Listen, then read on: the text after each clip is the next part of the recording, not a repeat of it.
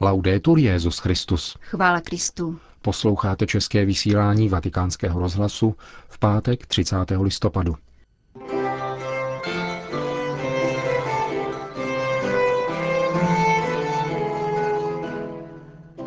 Jedním z nejvážnějších problémů naší doby je neznalost náboženství, řekl Benedikt XVI. při dnešní audienci pro francouzské biskupy. Svatý stolec vítá rozhodnutí valného zhromáždění, kterým se Palestina stala nečlenským pozorovatelským státem OSN, ačkoliv se jim neřeší problémy v regionu. A v druhé části našeho pořadu uslyšíte homílí k první neděli adventní. Hezký poslech přejí Jana Gruberová a Milan Glázer.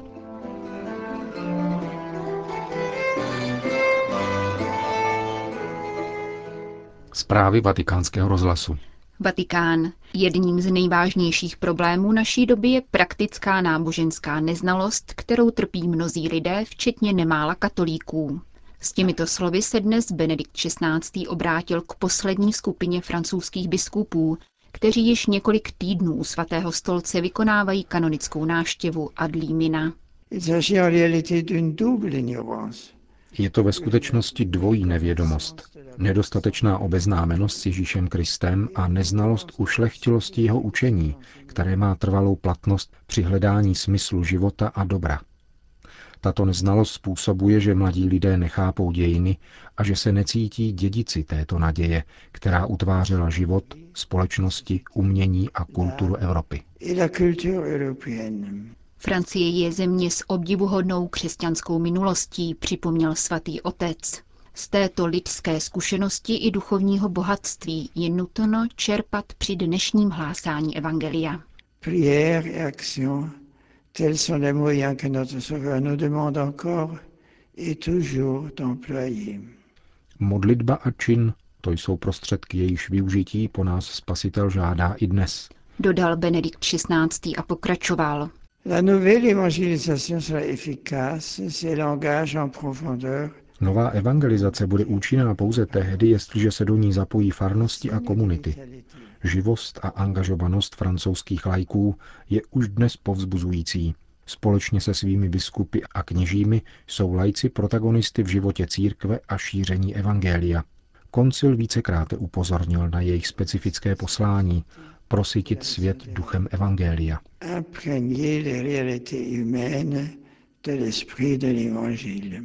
Francouzská ani evropská církev se však nesmí stavět netečně k úbytku povolání a kněžských svěcení, zdůraznil svatý otec.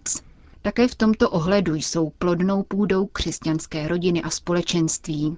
Papež dále ocenil iniciativu některých francouzských diecézí, které nabízejí kurzy teologie pro studenty neteologických oborů. Teologie je pramenem moudrosti a radosti, který nemá být vyhrazen pouze seminaristům, kněžím a zasvěceným lidem. Její studium může mnohé lidi posílit v jejich víře a bez pochyby z nich učinit odvážné a přesvědčivé apoštoly. Loučil se Benedikt XVI. s francouzskými biskupy při dnešní audienci. Vatikán. Svatý stolec dnes vydal prohlášení ke včerejšímu hlasování na půdě valného zhromáždění OSN. Díky němu získala Palestina status nečlenského pozorovatelského státu OSN. Mimo jiné se v něm píše. Dnešní hlasování projevuje názor většiny mezinárodního společenství a uznává významnější přítomnost palestinců v rámci Spojených národů. Svatý stolec je zároveň přesvědčen, že tento výsledek není sám o sobě dostatečným řešením problémů, které v regionu existují. Přiměřenou odpověď na tyto problémy bude moci přinést pouze účinné úsilí o vybudování míru a stability ve spravedlnosti a v úctě k oprávněným tužbám jak Izraelců, tak Palestinců. Svatý stolec proto opakovaně vyzval představitele obou národů, aby v dobré víře pokračovali v jednáních. Rovněž je vyzval, aby zabránili provádění činů či vytváření takových podmínek, které by byly v rozporu s jejich prohlášeními o dobré vůli a upřímném hledání takových řešení, jež by položila základy trvalému míru. Svatý stolec se dále obrátil s naléhavou výzvou k mezinárodnímu společenství, aby vynaložilo větší úsilí ke hledání iniciativ napomáhajících dosažení trvalého míru v úctě k právům Izraelců i Palestinců. Jeruzalém. Italský kardinál Elia Angelo dalla Costa byl posmrtně vyznamenán titulem Spravedlivý mezi národy. Jméno bývalého florenského arcibiskupa bylo zařazeno k seznamu dalších více než 23 tisíc přátel židovského národa minulé pondělí, oznámil památník obětí a hrdinů holokaustu Yad Vashem. Během pronásledování židů za druhé světové války se Florencie stala dějištěm výrazné snahy o záchranu nositelů Davidovy hvězdy, připomíná izraelské studijní centrum. Toskánskou iniciativu podnítil tamní rabín Natan Kasuto, avšak brzy se rozšířila také do kruhu katolické církve vedených kardinálem Dala Kostou. Této židovsko-křesťanské záchranné síti vděčí za život stovky židů z italského poloostrova, včetně uprchlíků z Francie a Jugoslávie. Florenský arcibiskup vyzval k pomoci pro následovaným diecézní klérus a pověřil koordinací záchranných prací svého sekretáře monsignora Giacoma Menegela. Sám psal doporučující dopisy, kterými se uprchlíkům otevíraly brány klášterů a mnohé ukrýval v sídle arcibiskupství. V prosinci 1943 byli zatčeni židovští exponenti záchrané sítě a veškeré další operace zůstaly v katolických rukou. Kromě kněží se na pomoci podíleli také lajci. Florenská síť se později spojila s umbrijskou, organizovanou biskupem Assízy, monsignorem Giuseppem Pláčidem Nikolínem. Jeho jméno a jména dalších jeho spolupracovníků již byla zanesena do seznamu spravedlivých mezi národy. O kardinálu Dala Kostovi hovoří jeho životopisec otec Silvano Nistri jako o muži modlitby, askeze, víry. Odsuzoval nástup nacistické a fašistické ideologie už v jejich počátcích. Ve svých homílích vyjadřoval protest proti Mussoliniho rasovým zákonům. Když v roce 1938 Hitler navštívil Florencii, arcibiskupství na hlavním náměstí zůstalo jediným neosvětleným palácem bez vlajících praporů. Křesťan má sloužit pouze jedinému kříži, totiž Kristovu, vyslovil kardinál Dalla Costa svůj odpor k hitlerovské svastice. Jeho postoje v mnohem připomínají kardinála Clemense Augusta von Galen, münsterského lva, kterého Benedikt XVI. blahořečil před sedmi lety. Od roku 1981 probíhá také beatifikační proces florenského arcibiskupa. Milán. Kardinál Angelo Scola v uplynulých dnech zdvojnásobil sbor kněží exorcistů ze 6 na 12. Nová jmenování reagují na zvyšující se počet žádostí o obřad exorcismu, potvrzuje pomocný biskup Angelo Mascheroni, který za sbor diecézních exorcistů zodpovídá od roku 1995. Zároveň však dodává, že z jeho vlastní zkušenosti je skutečná přítomnost ďábla velice řídkým jevem – Přicházejí lidé všech generací, sociálních vrstev a kulturní úrovně, pokračuje italský biskup. Absolvovali často takzvanou terapii u různých mágů. Někdy mají duševní poruchy, jindy je nutí k exorcismu rodina a příbuzní. K úřadu církve a exorcisty patří naslouchat a dodávat útěchu, doplňuje italský biskup. Po několika prvních sezeních se kajícníků dotazují na jejich katolickou praxi. Když zjistím, že deset let nepřijali svátost smíření, posílám je do spovědnice. Tím se mnoho vyřeší. Vyzývám je také k modlitbě odčenáš, která je vlastně prvním exorcismem, když žádáme o vysvobození ze všeho zlého, dodává biskup Mascheroni. Konec zpráv.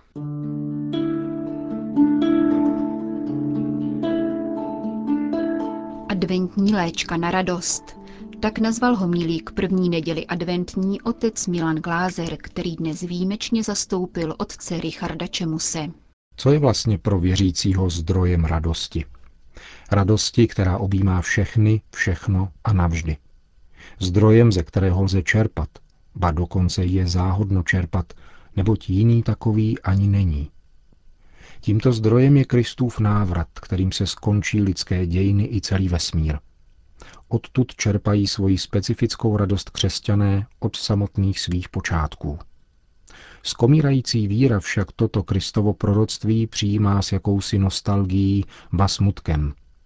Samotný advent, který odkazuje právě na tento pánem prorokovaný fakt, je v křesťanském prostředí nezřídka vnímán jenom jako období příprav na prožití vánočních svátků, takže se jeho vlastní smysl vytrácí, či dokonce úplně převrací.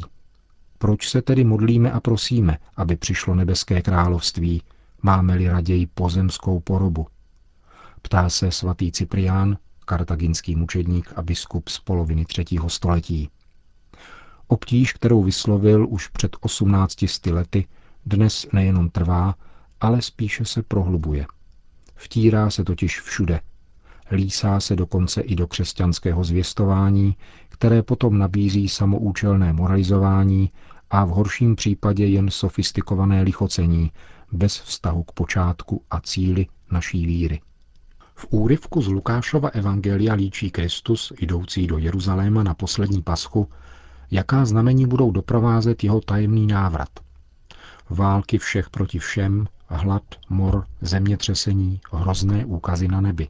A na zemi úzkost národů, které budou pocitovat bezradnost, dokonce i nad hukotem a příbojem moře. Pán k tomu říká, lidé budou zmírat strachem a očekáváním toho, co přijde na celý svět. Po tomto děsivém popisu se však obrací ke svým učedníkům a překvapivě dodává, až to začne, vzpřimte se a zdvihněte hlavu, protože se blíží vaše vykoupení. Možná je třeba se ptát, zda ještě toužíme po vykoupení, budí-li v nás výčet těchto znamení jen výhrady a zdráhání. Jisté je jedno, že téma vysvobození je právě onen rozměr, o který v lidských dějinách jde. Otázka zní, považujeme se za svobodné až do té míry, že už žádné zásadnější vykoupení neočekáváme? Toto je otázka, kterou je třeba si klást a o které je třeba přemýšlet, aby se v našem životě mohla plně ujmout víra, kvůli níž Kristus zemřel. Spíše se zdá, že i mezi křesťany se stále více rozmáhá přílišné zaujetí pořádáním a organizováním tohoto světa, jako by snad jediný, kdo ovlivňuje chod dějin světa, byl člověk. Neodporuje tomu ani fakt, že Bohu je současně přisuzováno čestné místo vlídného pozorovatele.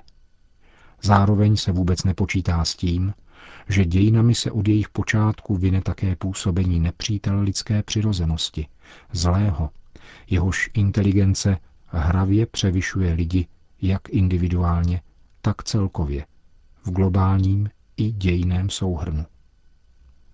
Léčka, o které mluví v Evangeliu první adventní neděle Kristus v souvislosti s dnem posledního soudu, totiž přijde na všechny, kdo přebývají na celé zemi. Nebude tedy možné ji vlastními silami nijak prokouknout a nebo se jí elegantně vyhnout. Dějiny člověka se v této léčce odvíjejí a také dojdou naplnění, které Bůh předjal vtělením, smrtí a zmrtvých vstáním našeho vykupitele. Proto je jeho návrat očekáván s radostí, která ovšem nepostrádá dramatický prvek napětí, podobně jako se těší dítě na slíbené překvapení. Nával pokoncilního nadšení pro záležitosti tohoto světa je proto zapotřebí velmi bedlivě rozlišovat od zápalu skutečné víry, která nepropaguje království z tohoto světa. Stále více se totiž ukazuje, že vykazování víry do soukromí jednotlivců rovná se chtě nechtě jejímu postupnému vyhasnutí a na její místo nenápadně nastupují světské náhražky politického ražení.